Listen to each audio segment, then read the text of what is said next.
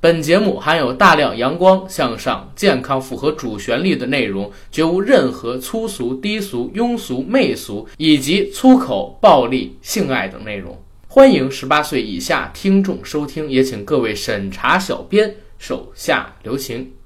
那天个儿，他去菜市儿，看到了同学小灯儿。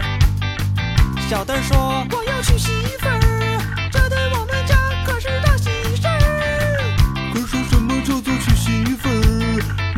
件事儿真的很有趣儿？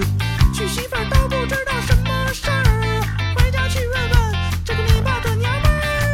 妈妈妈妈，什么叫做娶媳妇儿？难道这件事儿真的很有趣儿？儿子，你这个傻笨笨儿，娶媳妇儿可不是什么大好事儿。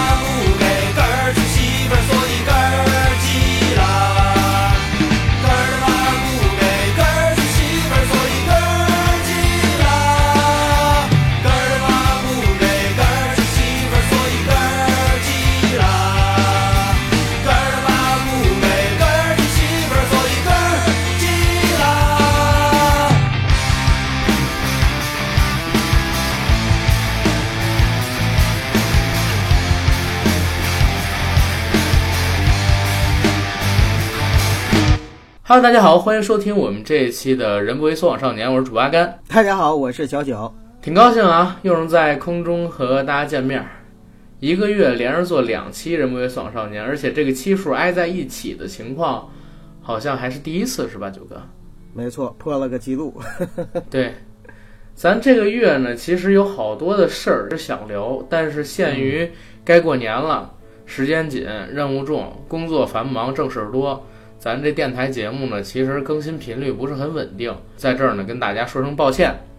同时呢，也得跟大家说一句，大家也理解一下我们，马上该过农历年了，最起码在正月十五乃至正月十五之后没出正月之前这段时间里边儿，我们很难保证之前五天一更的这么一个更新频率，或多或少都会有所延迟，因为确实家里事儿多，工作事儿多，很忙，而且阿甘最近呢也遇到了比较棘手的一件事儿，已经耽误好几天了，甚至呢这几天连觉都没睡好啊。九哥是知道的是吧？是，就是阿甘给吴秀波做公关去了。也不能叫吴秀波，阿甘，我想想给谁做公关，谁的事儿比较贴？我想想啊，嗯，阿甘给范冰冰做公关去了，嗯，差不多吧，类似的事情。总之就是很忙。那这期为什么我跟九哥又会做《人不为所往少年》的节目呢？是因为就在前两天，我俩呢跟两个朋友，也是咱的听友，组了个局，喝了顿酒。在酒桌上的时候，有一位朋友跟我俩说：“哎，刚听了你们《人不为所往少年》最近的三件事儿，就是我们上一期节目，说你们怎么没聊波叔的事儿啊？对吧？怎么没聊波叔的事儿啊？这波叔是谁呢？他是娱乐圈里的一个风云人物，一代中年男神。我们呢，在这个节目里边不提他的名字，我们仅用波叔代替，怎么样，九哥？好啊，我、啊我就想用糟老头子代替，一个糟老头子坏得很。一个糟老头子坏得很。他说：“你怎么不聊波叔的事儿啊？”我说：“这事儿没关注啊，而且这事儿还没有尘埃落定，我怕聊着聊着遭到就是咱们一些女性同志的呃谩骂攻击。”他说：“没事儿，没事儿，没事儿，我给你们提供一些资料。咱电台有这个人不为所往少年系列的节目，这事儿不是正中下怀吗？你不聊就太可惜了。”我一想也是，所以跟九哥赶忙商量了一下，正好这哥们儿呢也提供给了我们一些信息。啊，我们就先暂停了大张伟那期节目的录制，先来聊一聊波叔事件。这期节目的名字我都想好了，就是你想谈恋爱吗？会坐牢的那种哟。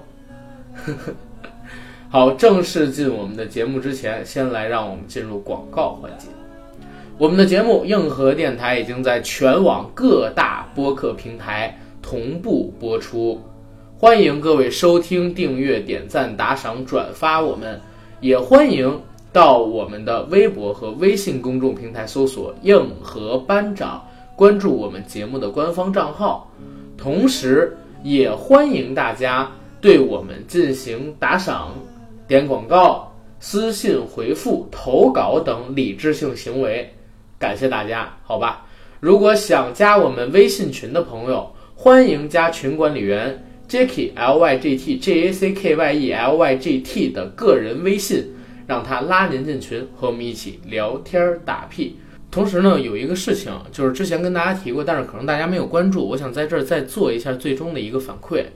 我们硬核电台自二零一八年十月二十三号满两周年之后，我跟九哥做了一个很大的决定，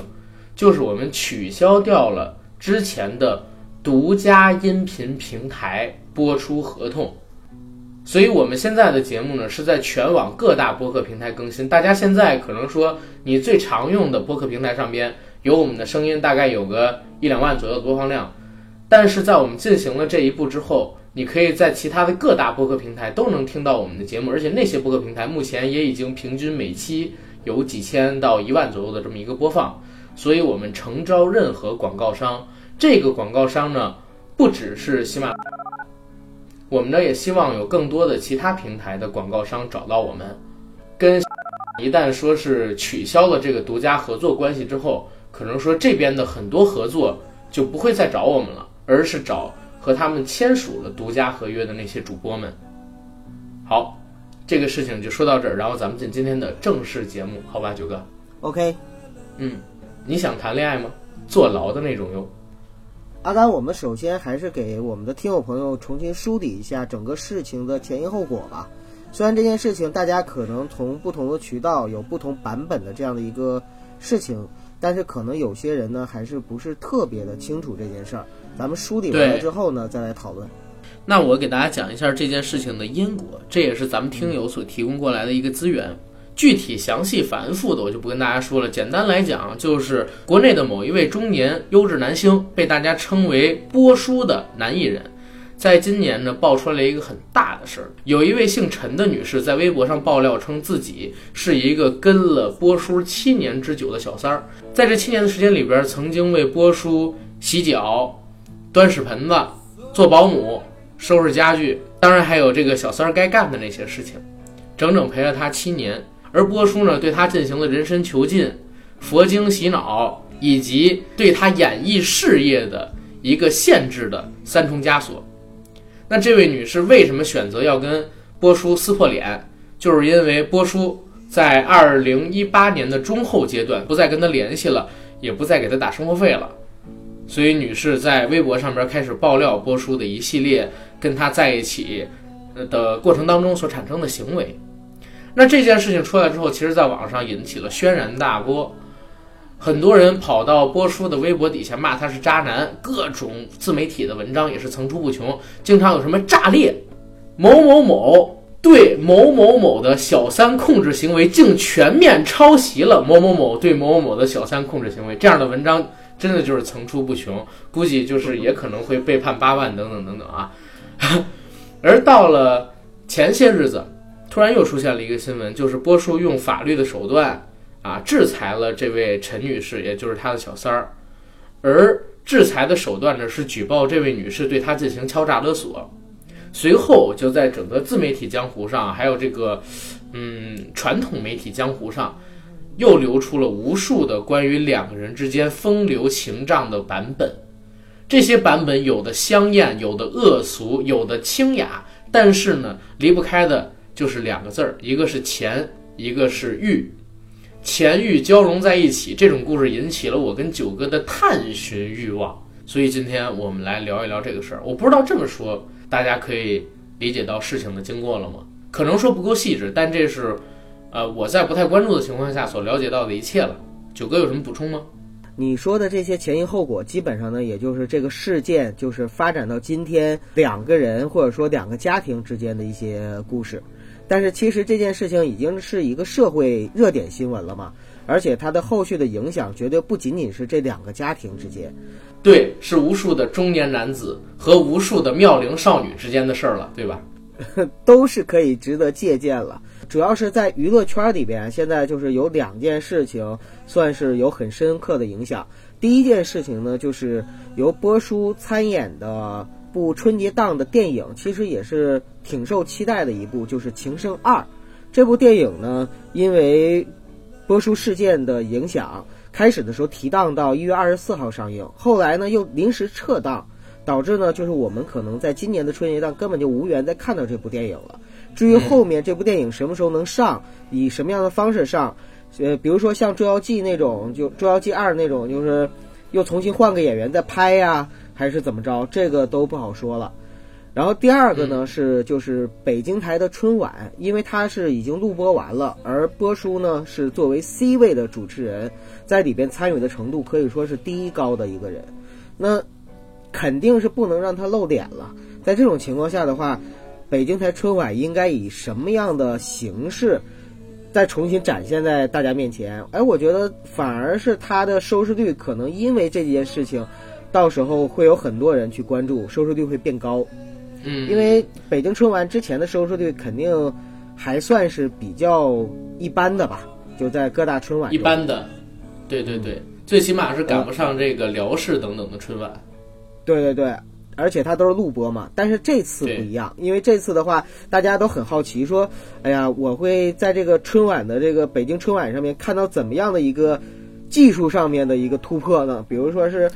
全都剪掉呢，神奇的剪刀手，还是说这个换个头啊，打个马赛克呀，加个小猪佩奇呀，或者是其他的各种各样的东西，甚至是再重新录一遍等等等等。但是不管怎么样，重新录一遍肯定不可能，重新录一遍。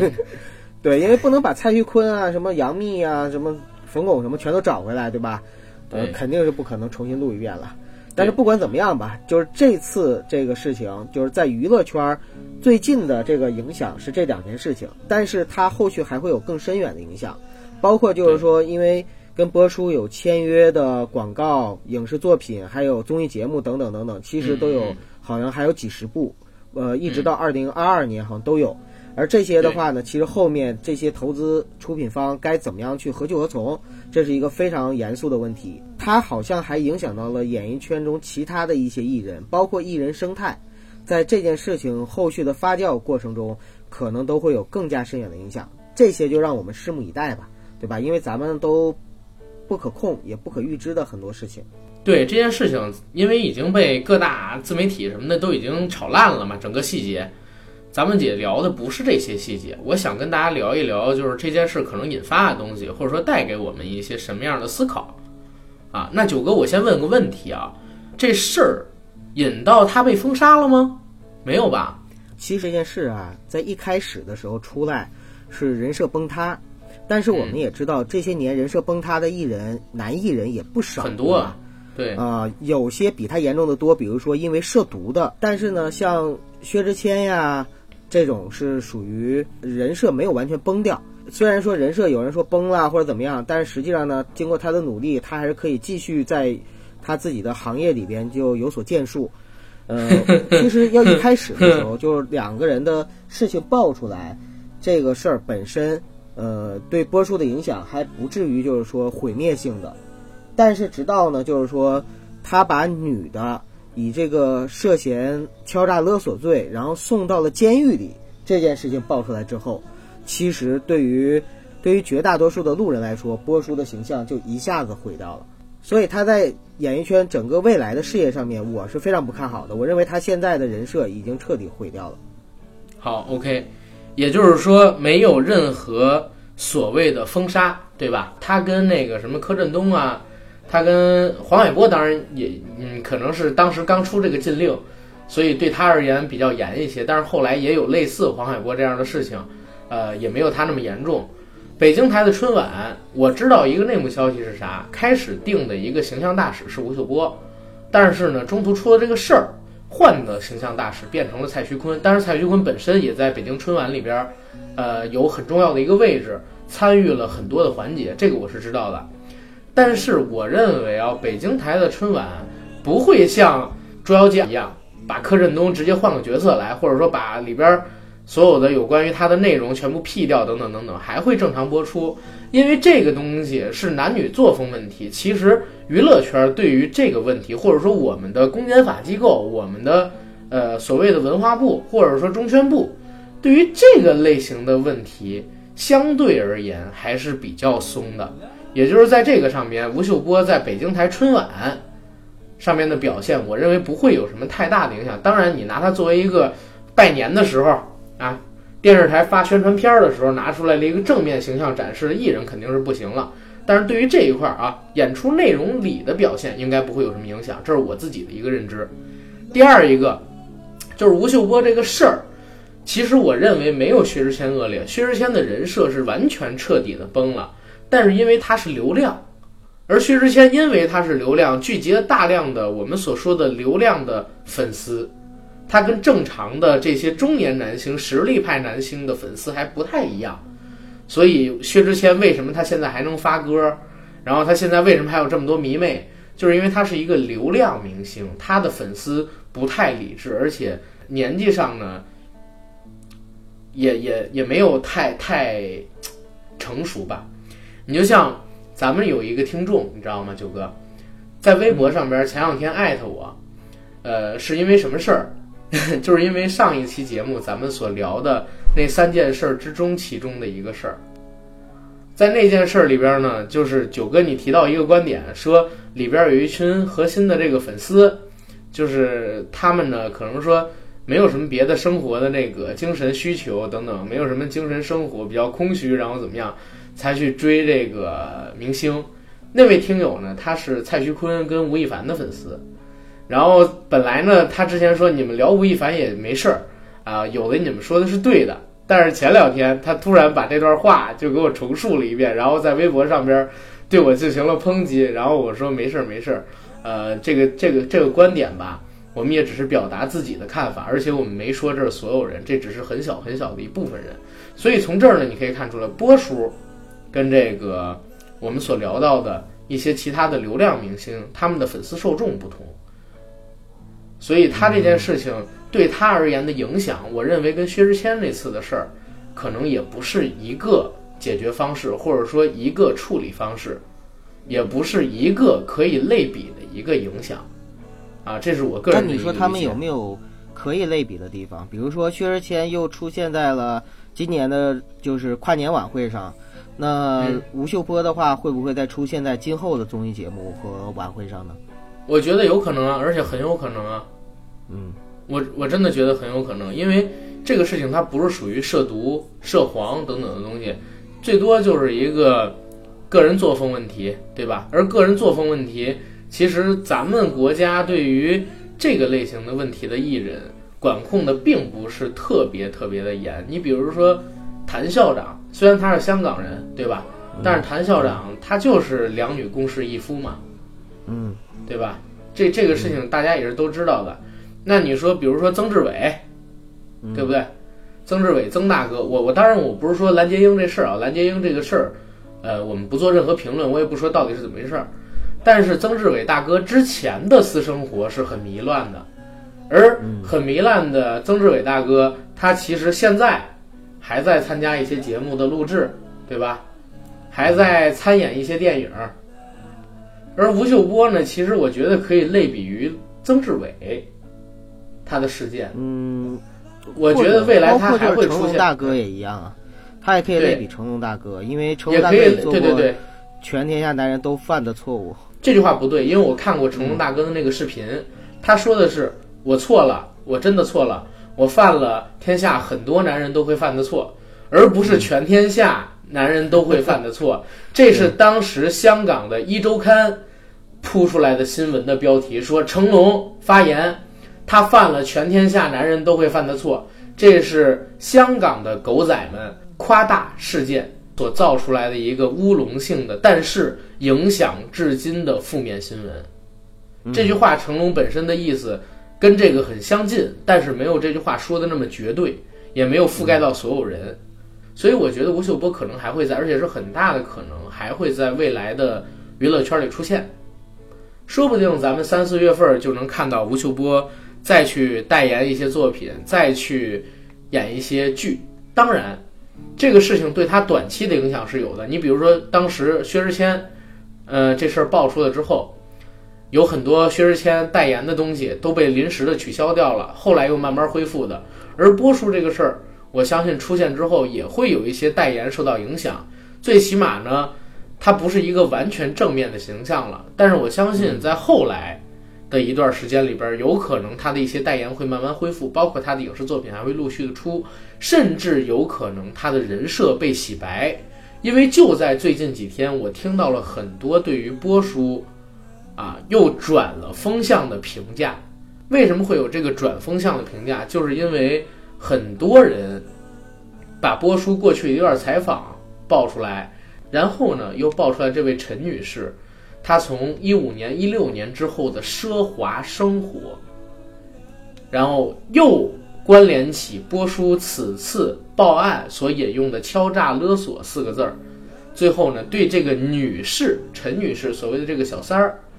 啊，本来开始是同情。现在变成了敌视、仇视、看不起，甚至呢还有一点嫉妒。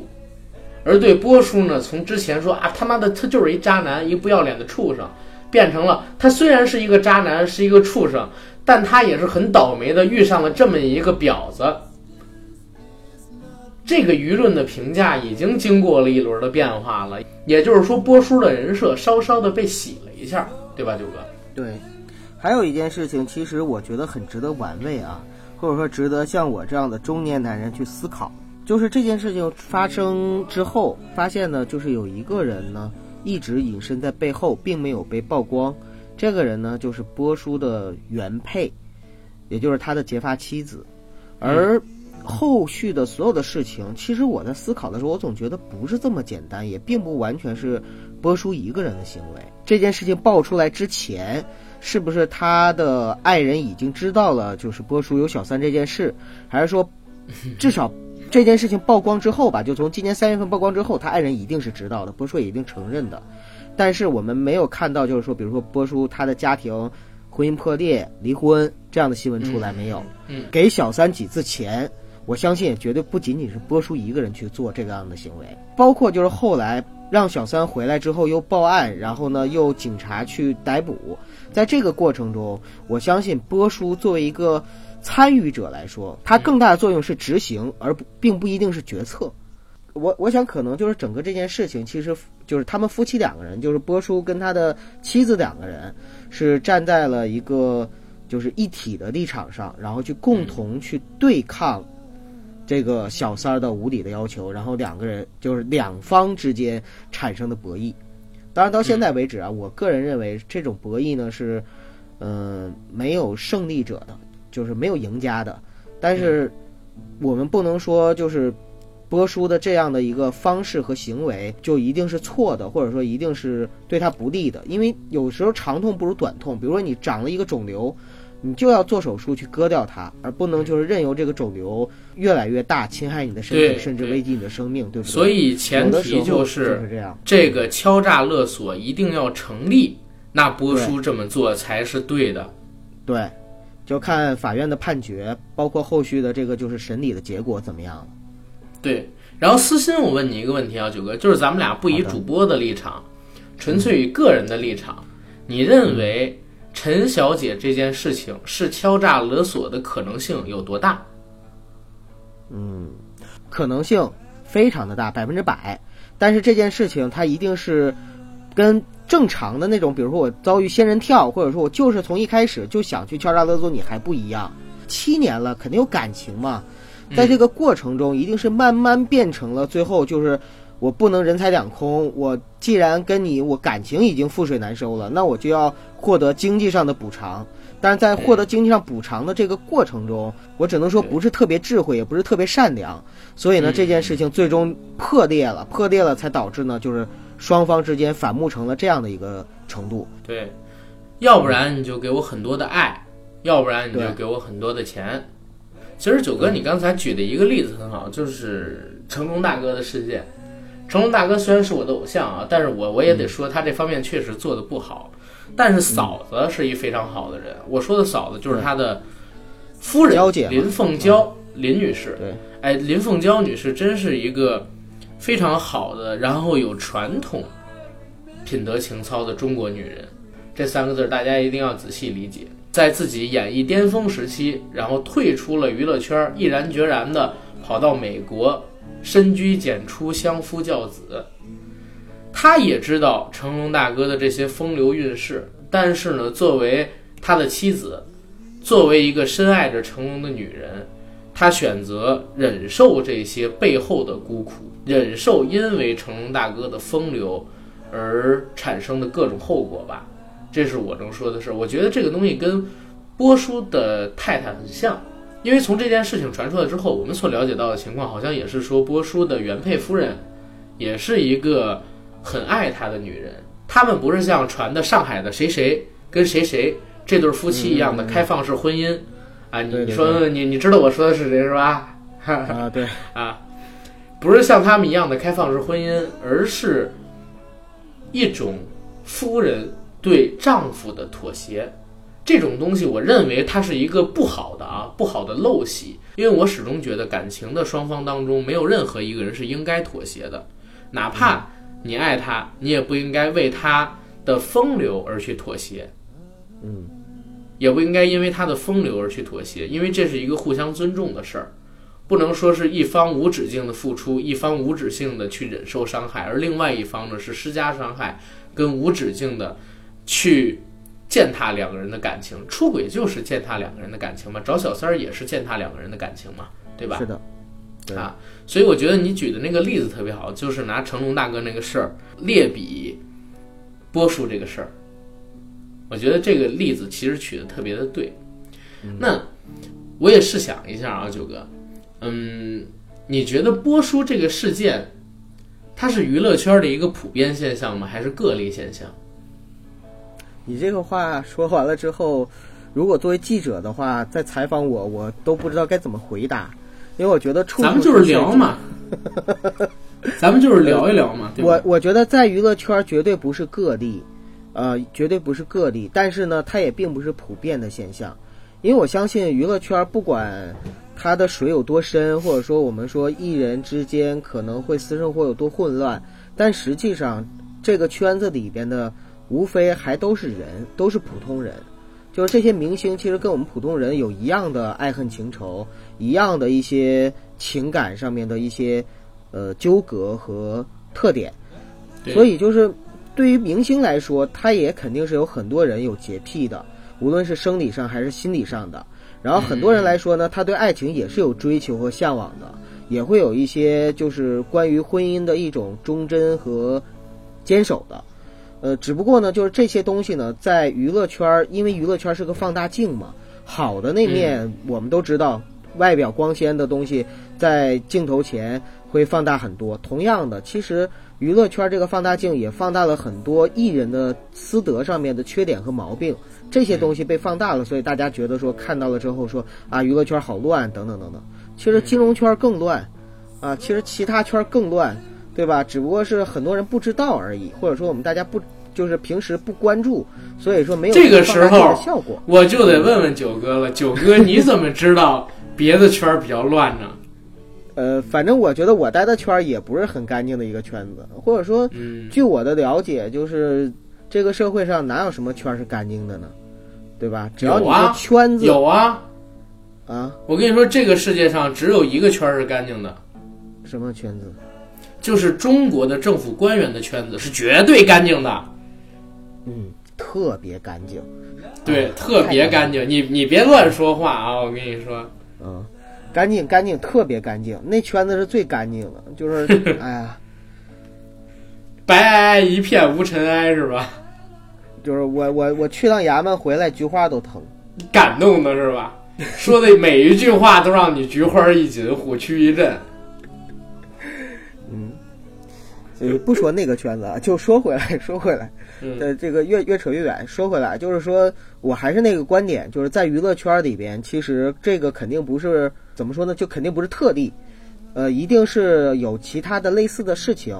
没爆出来的，呃，还有就是正在发生和即将发生的这种事情，说白了，自古至今都有。男人女人之间的事情，谁能说得清呢？对吗？而且我们看了这么多的影视和文学作品，那些像《昼颜》呀什么的，就我们歌颂爱情的时候，歌颂的很多爱情其实都是不伦恋，都是婚外情，对吧？都是三角恋等等等等的。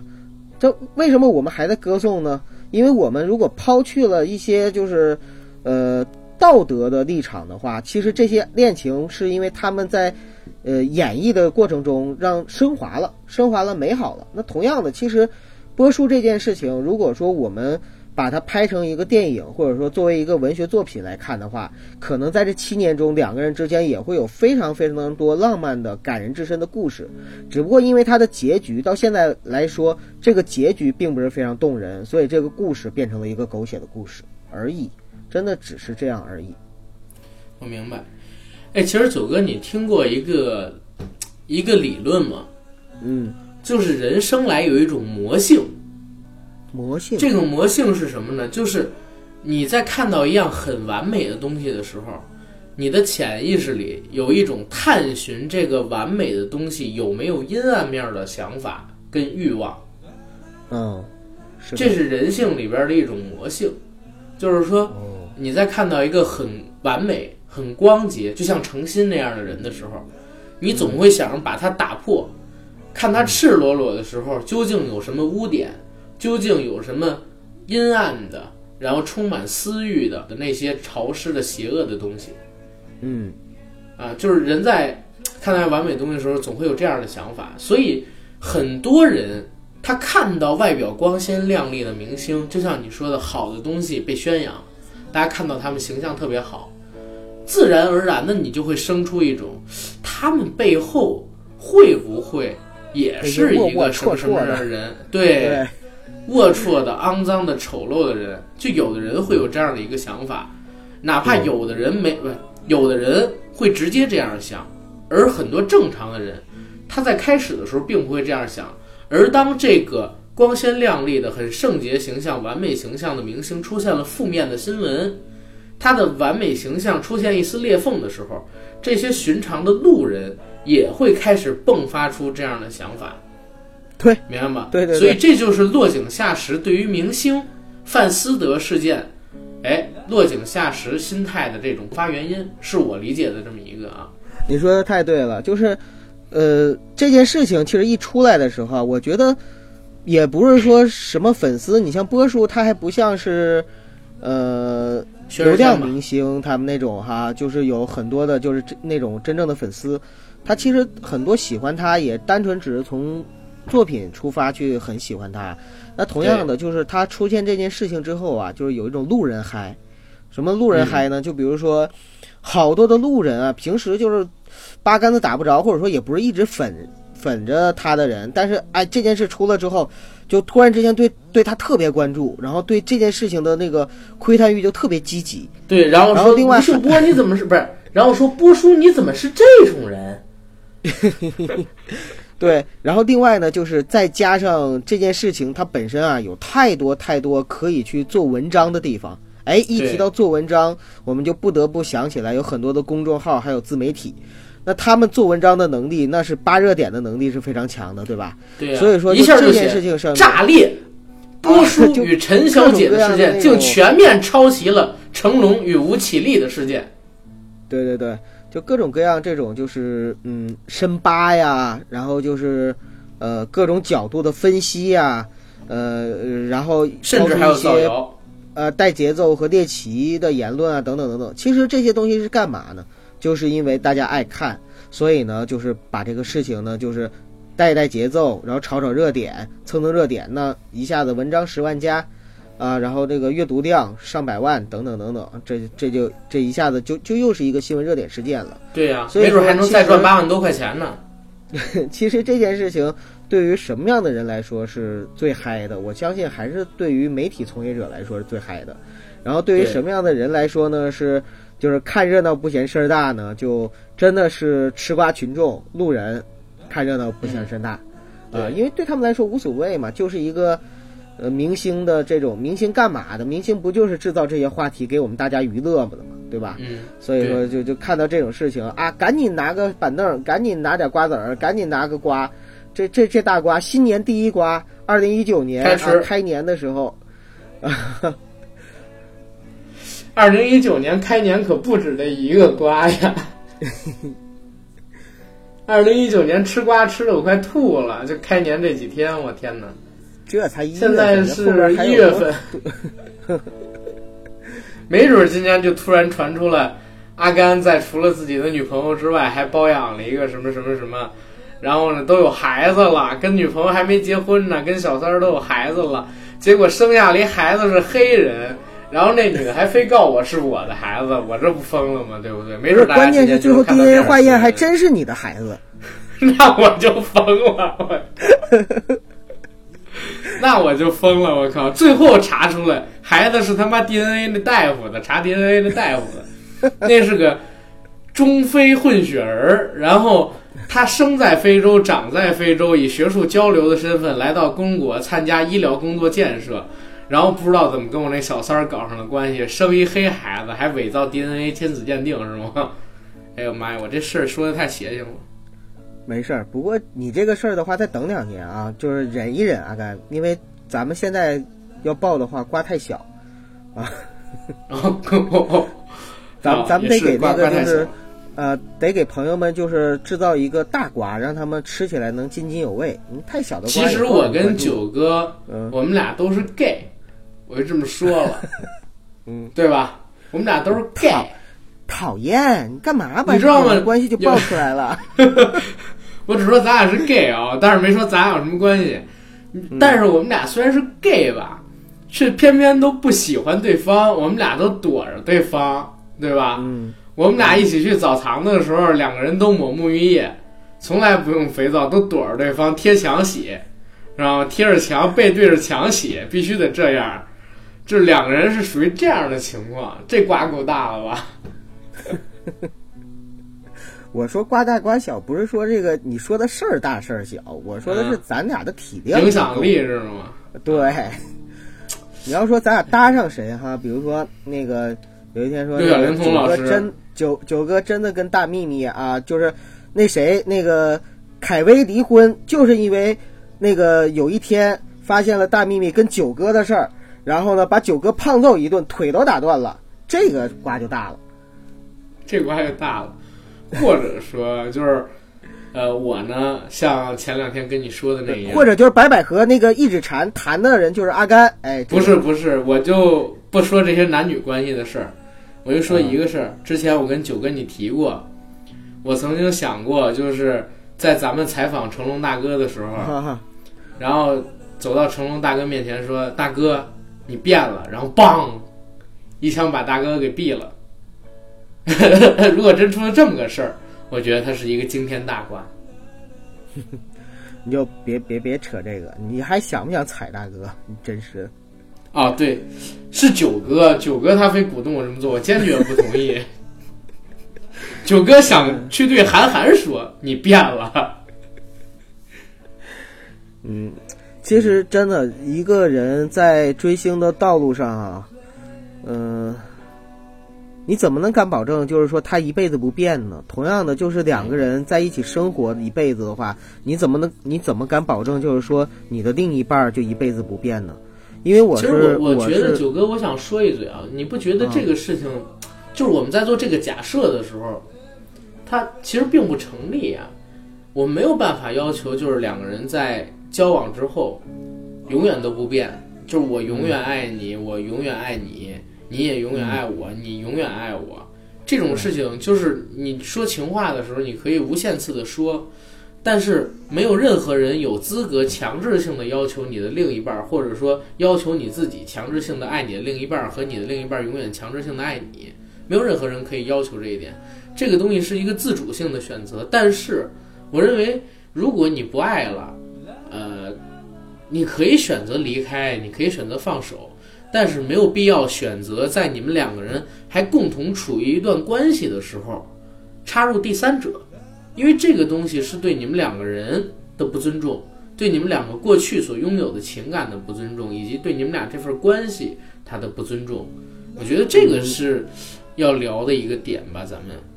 嗯，阿甘，我只能说你还是太年轻，因为什么呢？嗯因为很多人的感情，当他走入婚姻生活之后，尤其是有了孩子、有了事业之后，两个人的感情已经真的不仅仅是爱情和亲情，他还有很大程度上是一个利益上面的一个合作者，就是两个人还是合作伙伴。在这种情况下，如果是发生一些问题的，或者说两个人的感情变质了之后，就是如怎么样去相处，怎么样去协调，他要考虑的问题可就仅仅绝对不仅仅是感情，甚至不仅仅是自己的孩子和家庭的问题了。你你知道吗？我最近不是遇到一个事儿吗？嗯我最近不是遇到一个事儿吗？我一个大哥的事儿，嗯，你知道吧？我这个大哥的呃，我可以跟大家这么说，我有一哥们儿，然后呢，最近犯了个事儿，跟我关系非常好，但是他犯的什么事儿我不知道，他进去了。他进去之后呢，我们几个给他凑钱请律师，就在这两天，我这两天就是忙这个事儿呢，所以拖更了。在我们凑钱请律师的这个过程当中，我见到了他媳妇儿，他媳妇儿特别淡定，你明白吗？特别淡定，淡定到什么程度？就是我见到他的，然后还有几个第一次联系他、给他打电话沟通我那哥们儿那事儿的人，都不相信这是他媳妇儿，就说怎么会这么淡定？他这个媳妇儿到底对自己的老公有没有感情？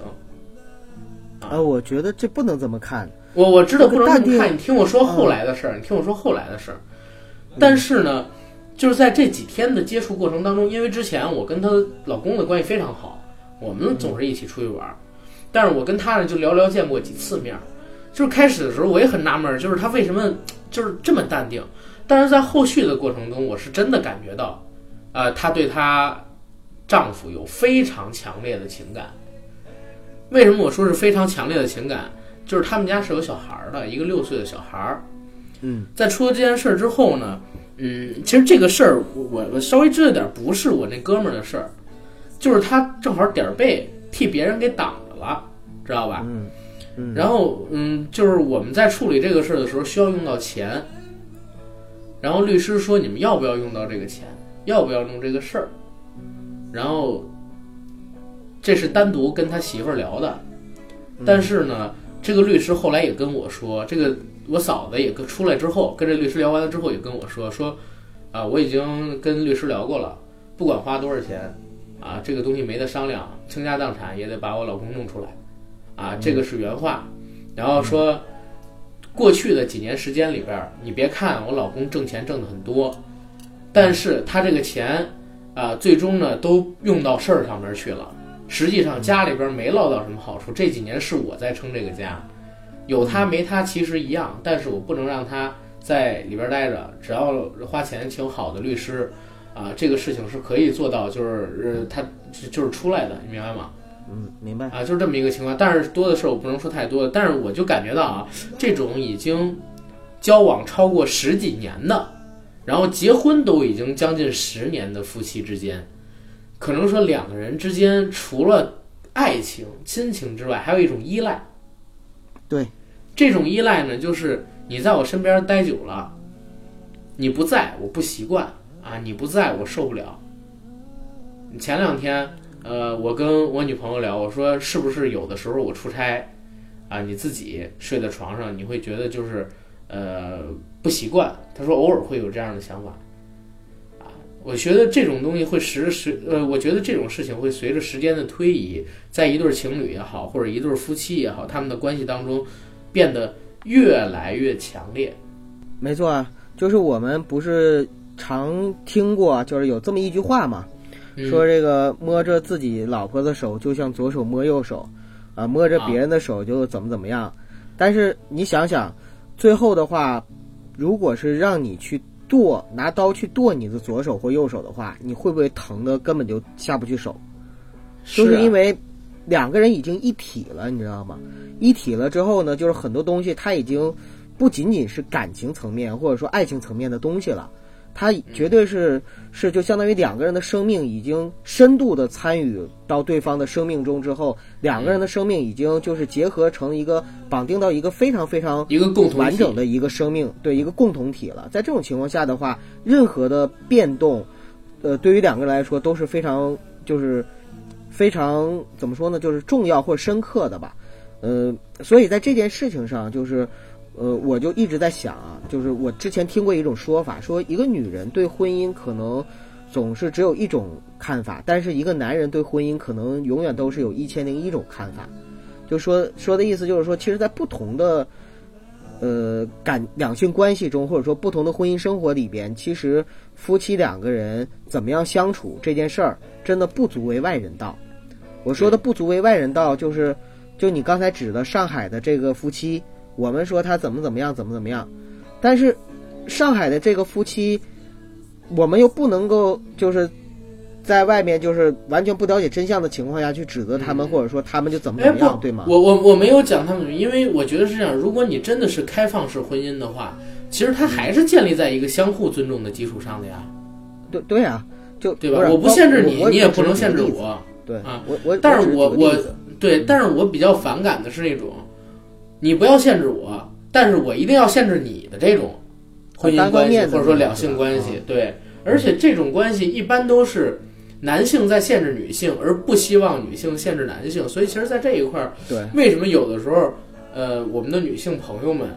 总是觉得就是不公平？其实也确实说的对，因为包括我自己，我都有的时候会想，我女朋友不要太管我，但是我坚决不能让我女朋友脱离我的管辖。有些直男癌！嗯，对，所以有时候我也这很看不起自己。这就是东西方文化的巨大差异。因为在西方，尤其在美国的话，其实老外对于家庭的这样的一种关系，我我认为要相对来说更成熟一些，或者说更加的，呃，怎么说呢？嗯，更加的男女平等一些吧。真的是更加男女平等一些，而在中国的话，其实几千年延续下来的很多男权思想等等等等，这个东西还是潜移默化的在根儿里的。这个不光是在男人的心里啊，就是在很多女性的心里也是一样的。就像波叔的太太，或者说嫂子林凤娇，他们其实我就说的这个很传统的意思就在于这儿嘛。对对对，有这个根深蒂固的，或者说哪怕不是根深蒂固，也有潜移默化的一些所谓的男权思想的影响。但其实这个其实在我看来也是一种陋习，真的一种陋习。没关系，啊，没关系，因为我相信随着那个时代的进步，以后这样的想法的女性会越来越少。呃，其实是这个样子。咱们呢，昨天晚上有一个听友，呃，给我发微信，因为我我就不说是谁了啊，这是真是，呃，我他其实没给我这个同意，所以我就肯定不能说他的名字。这个听友给我发什么微信呢？跟我说，阿甘，人生真的好难啊！正好昨天我在昨天晚上大概九点多吧，我在处理我那哥哥的事儿。嗯，我在我在司法机关，然后呢，我说是啊，我就发了一张照片，是我白天的时候写的。这个世界上坏人太多，就是在一个黑板上面写的这个字，我给他发过去了。我说你怎么了？他说我遇到一个事儿。我说我现在在忙，你先发过来吧，然后我有时间了，我一定回复你。他给我发过来，我没看。晚上大概一点多，我忙完了，我看他给我发的是什么字儿。他说呢，呃，哎，这说到底合不合适？应该也行，反正也不露名儿，对吧？我也必须得给他一个解答。他说他在他们公司有一个就是很尊重的、很崇拜的这么一个男性朋友。这个男性朋友呢，就是今天突然对他说，啊、这位女生可以把这位男生当做自己的男朋友，而这位他很崇拜的同事呢，是已经结婚的。嗯，明白吗？是已经结婚的，所以这位咱们的女性听友就陷入了深深的困扰当中。他的原话是不知道自己该怎么应对，他自己觉得就是嗯会尴尬。然后我呢，我一点多凌晨一点多，我给他回了一个，我说我觉得是这样，你不需要为难，如果你能接受，而且对你未来有帮助，啊、那你就跟他去相处也没问题。如果你觉得不能接受，而且这件事情对你未来没有帮助，啊，你自己觉得不能接受的情况下，那你就可以选择，呃，去处理这个事情。有的时候换一个环境，未尝不是一件好事儿。我就直接跟他这么说的，你要是能接受就接受，但是得对你未来有帮助。如果对你未来没帮助，做这样的事儿纯粹是不爱惜自己，然后你自己还不能接受的话，就趁早赶紧离开。因为这个事情，有些事情我这么回复的啊原话，我说有些事情一旦开口说出来了，就不能当它没发生过，嗯这个只会变成一个疙瘩，而且以后会变得越来越大。这是我当时说的话。然后他跟我的这个说法他给我的回复，呃，我就不跟大家表述出来了。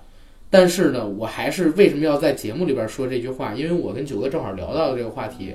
我还是想再强调一遍我的观点，能够让他重新思考这件事情。然后九哥，你再说一下你对这件事情的观点吧。如果是我，就是作为九哥的话，给他建议的话，这件事情很简单，就是告诉他那个男人是渣男，然后呢，不要去跟那个男人相处。为什么？因为女孩子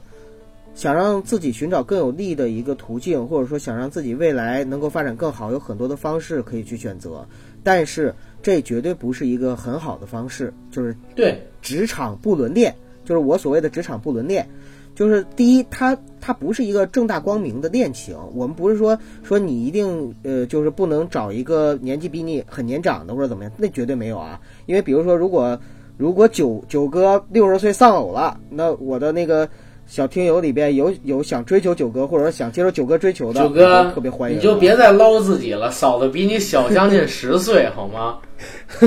我就这么一说嘛。然后啊但是。但是哈，就是如果他已经有家庭了，那么你的介入，第一，首先你就是作为一个家庭破坏者的小小三身份介入，这件事情就是无论在，呃怎么看，或者说在任何立场上，对你对你的整个家庭，对你的父母来说，他都绝对不会是一件好事儿。可能在短期内，你比如说，就像陈小姐在短期内，她她换到了名媛的生活，那么多的包，那么多的表，那么多的。那个各种全国旅、全世界旅行，然后又私人飞机呀、等等等等，但是呢，但是，难道他的青春、他的人生就是只是这点东西吗？或者说这些东西就就最后给他给了他一个好的结局吗？其实给好结局的没有，真的没有。在我身边，我我亲身的就是我的客户里边有跟我关系特别特别好的一个女人，呃，对，一个女人吧，女士。这个女士呢，她是。我国非常知名的一个就是，呃，演员，而且呢，就是曾经家喻户晓的一个演员的外室，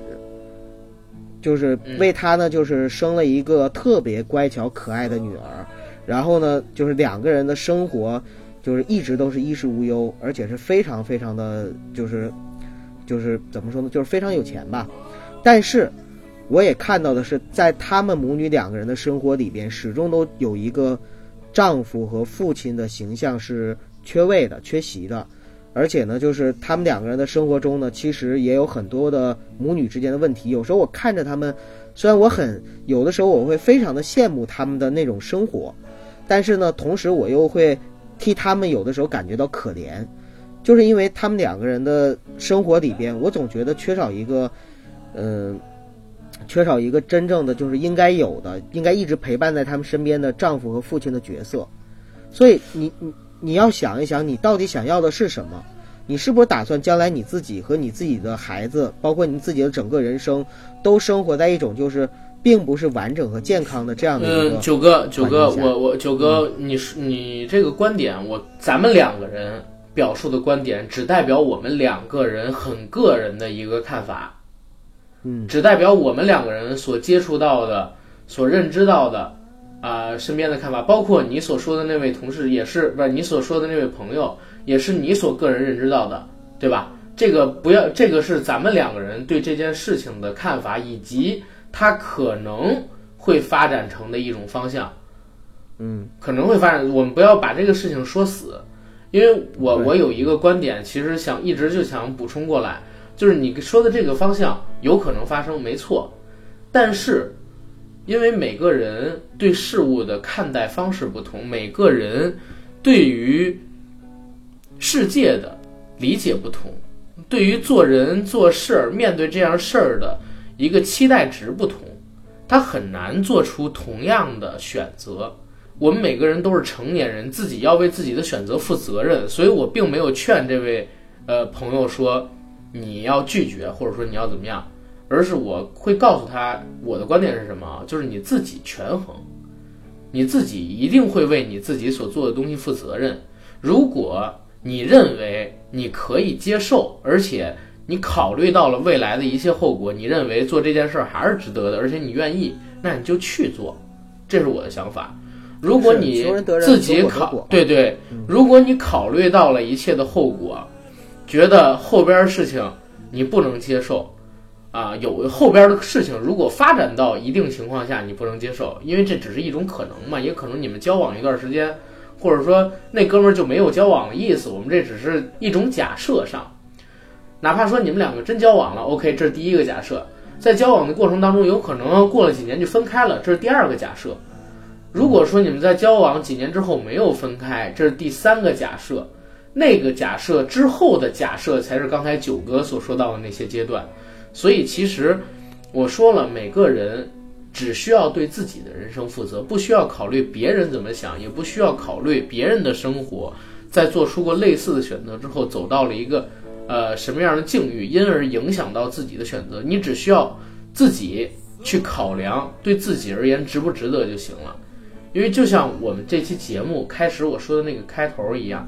就是你想谈恋爱吗？坐牢那种的，这是现在网上流行的一句话，因为播书这件事儿而谈论起来的。但是我想，我们这个节目这一期其实想聊的是，你想谈恋爱吗？爱自己的那种，就是你爱谁都不如爱自己，就是你珍视自己，然后尊重自己，你得尊重别人，珍视别人，这样才是我认为两性关系。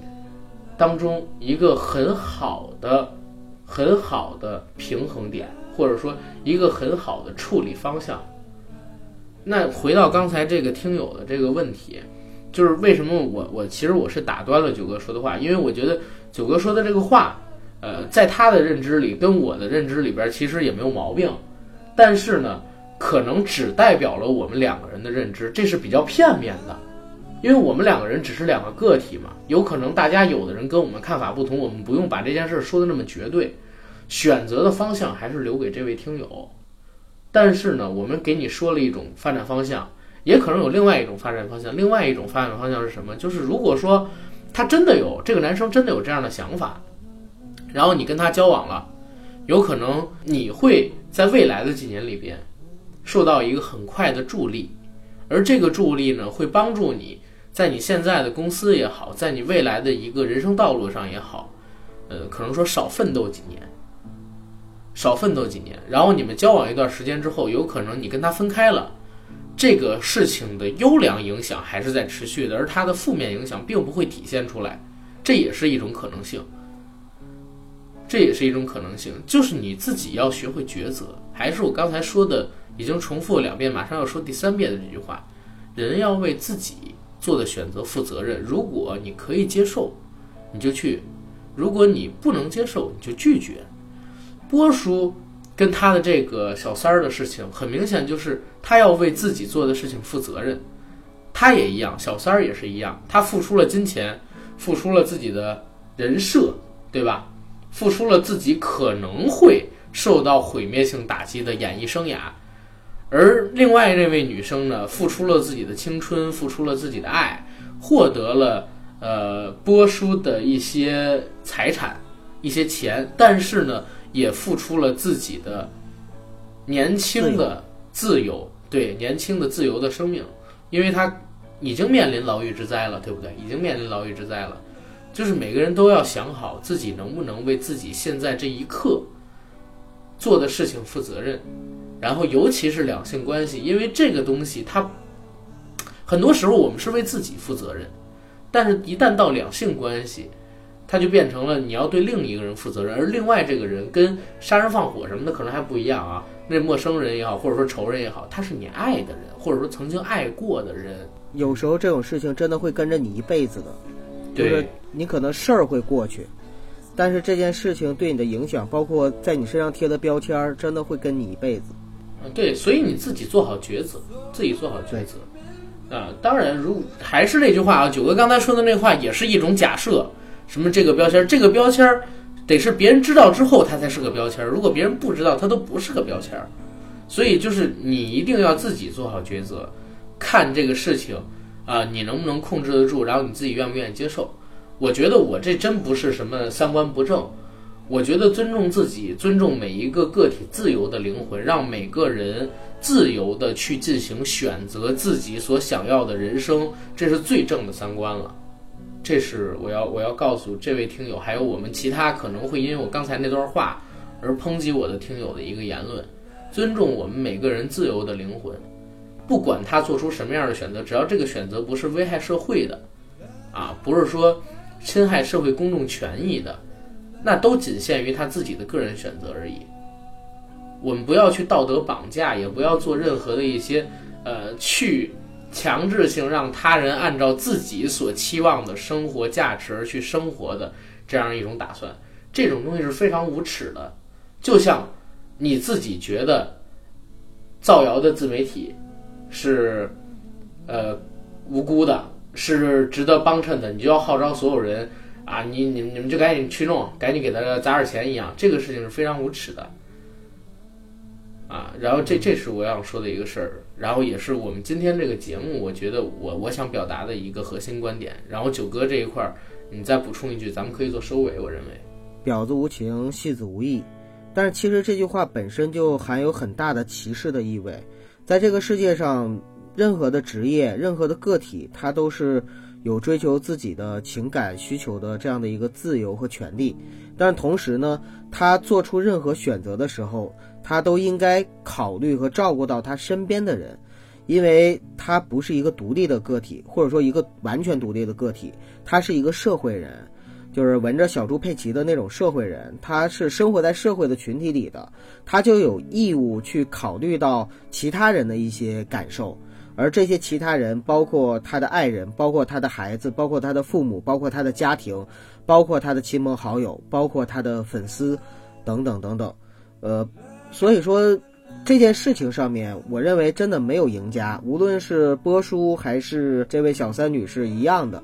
就是在这个过程中。从波叔一开始选择这个女孩的时候，其实他就错了，也就注定了今天会有这样的结局。只是或早或晚，这个事情佛帮不了他，真的，任何一个上帝或者说一个全能的神都帮不了他，因为这是他自己做出的选择，种下了因就要承担相应的果，就是这么简单。OK，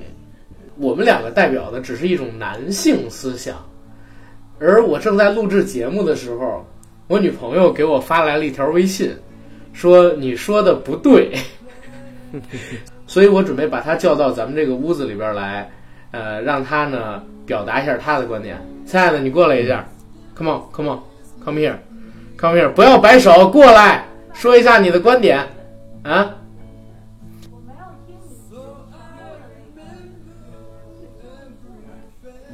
你这样，你这样说话，大家听不见。然后现在我跟你沟通的过程，他们只能听到我说话，听不到你说话的。你你一定要过来，让大家听到你的声音，你才知道到底是怎么回事儿。啊？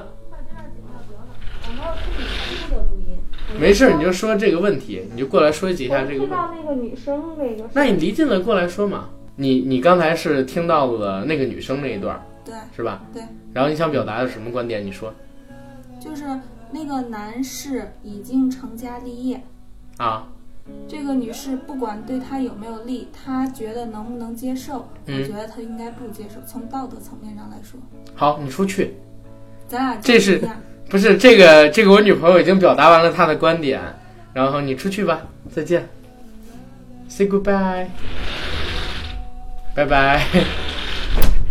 啊，好，她表达了一个非常不成熟的一个观点，然后我们紧接着就是要做节目的收尾环节了。哎呀，好尴尬呀！突然她插进来之后，也不知道大家会会会不会很失望。嗯，我们这期节目呢，虽然以波叔的事件。作为引子，但我觉得我跟九叔其实聊的是一个更宏大的一个话题，对吧，九哥？没错，我们也是浅尝辄止。其实，两性之间的话题的，又怎么可能就是一个节目就聊完呢？对吧？又怎么而且可能是两个男性主播单独聊就能聊对的呢？对吧？对，没错。嗯，最起码要掺插一两个女性嘉宾跟我们一起来聊。你就是把高晓松、马东和蔡康永全找来也没用。唉，反正这期节目我觉得聊了半天，聊了一些我真正想说的话，这个挺好。其实以后咱们可以开一个板块啊，就是听友留言解答环节，就是对于听友留下的这些疑问，面对的生活当中的困惑，我跟九哥呢可以给你们进行这个一一的表述，的跟对我们两个的回复，可能这个回复很片面，呃，不一定是对的。但就像我们对硬核电台所造的那句 slogan 一样，就是年轻人认识世界的第一个小窗子。这个窗子不大，看到的东西很片面，但我们两个说的都是真心话，对吧？啊，我们哪怕错了，我们跟大家一起成长，这是我们的一个优点，因为我们可以错，也可以改，也可以学习，可以进步，这是年轻人他拥有的一个最大最大的优势，也是我们硬核电台有的最大最大的一个优势。我们不立 flag，我们立了塌了，我们可以重新再立，再塌，再立，再塌，无数次真香，因为我们错得起，我们愿意改正，我们不说自己是完人，我们就是两个有缺点的坏小子，但是我们想变成呃能够帮大家解决问题的、有深刻人生见解的这样的一个人，对吧？哎，我操，这还是人不猥琐往少年系列吗？真的是欢迎十八岁以下收听了。年轻人犯错误，上帝都会原谅的。咱们的风格也在不断的尝试，没关系。这是对对对特辑，好，这是特辑，因为我们是连着两期人不猥琐同时更新的。嗯对对，好，那这期节目就先到这儿吧。记得我刚才说的那个话啊，呃，我们会开这个留言的解答环节，如果有遇到类似问题的，有阿甘九哥微信的，就在微信上边直接问；如果没有微信的，呃，欢迎投稿到我们的微信公众号，或者说喜马后台，或者说微博后台，啊，让我们给你们进行解答，好吧？谢谢大家我。说一句啊，那个男生找阿甘就行了，女生找我。嗯不不不，女女生找我，我觉得我还是更贴近女性心理，就是一些这样男性找九哥，啊，女女生朋友们可以找阿甘，好吧？行，那玩笑也开到这儿，节目也讲到这儿，咱们就跟大家说再见吧，好吧？拜拜谢。谢大家。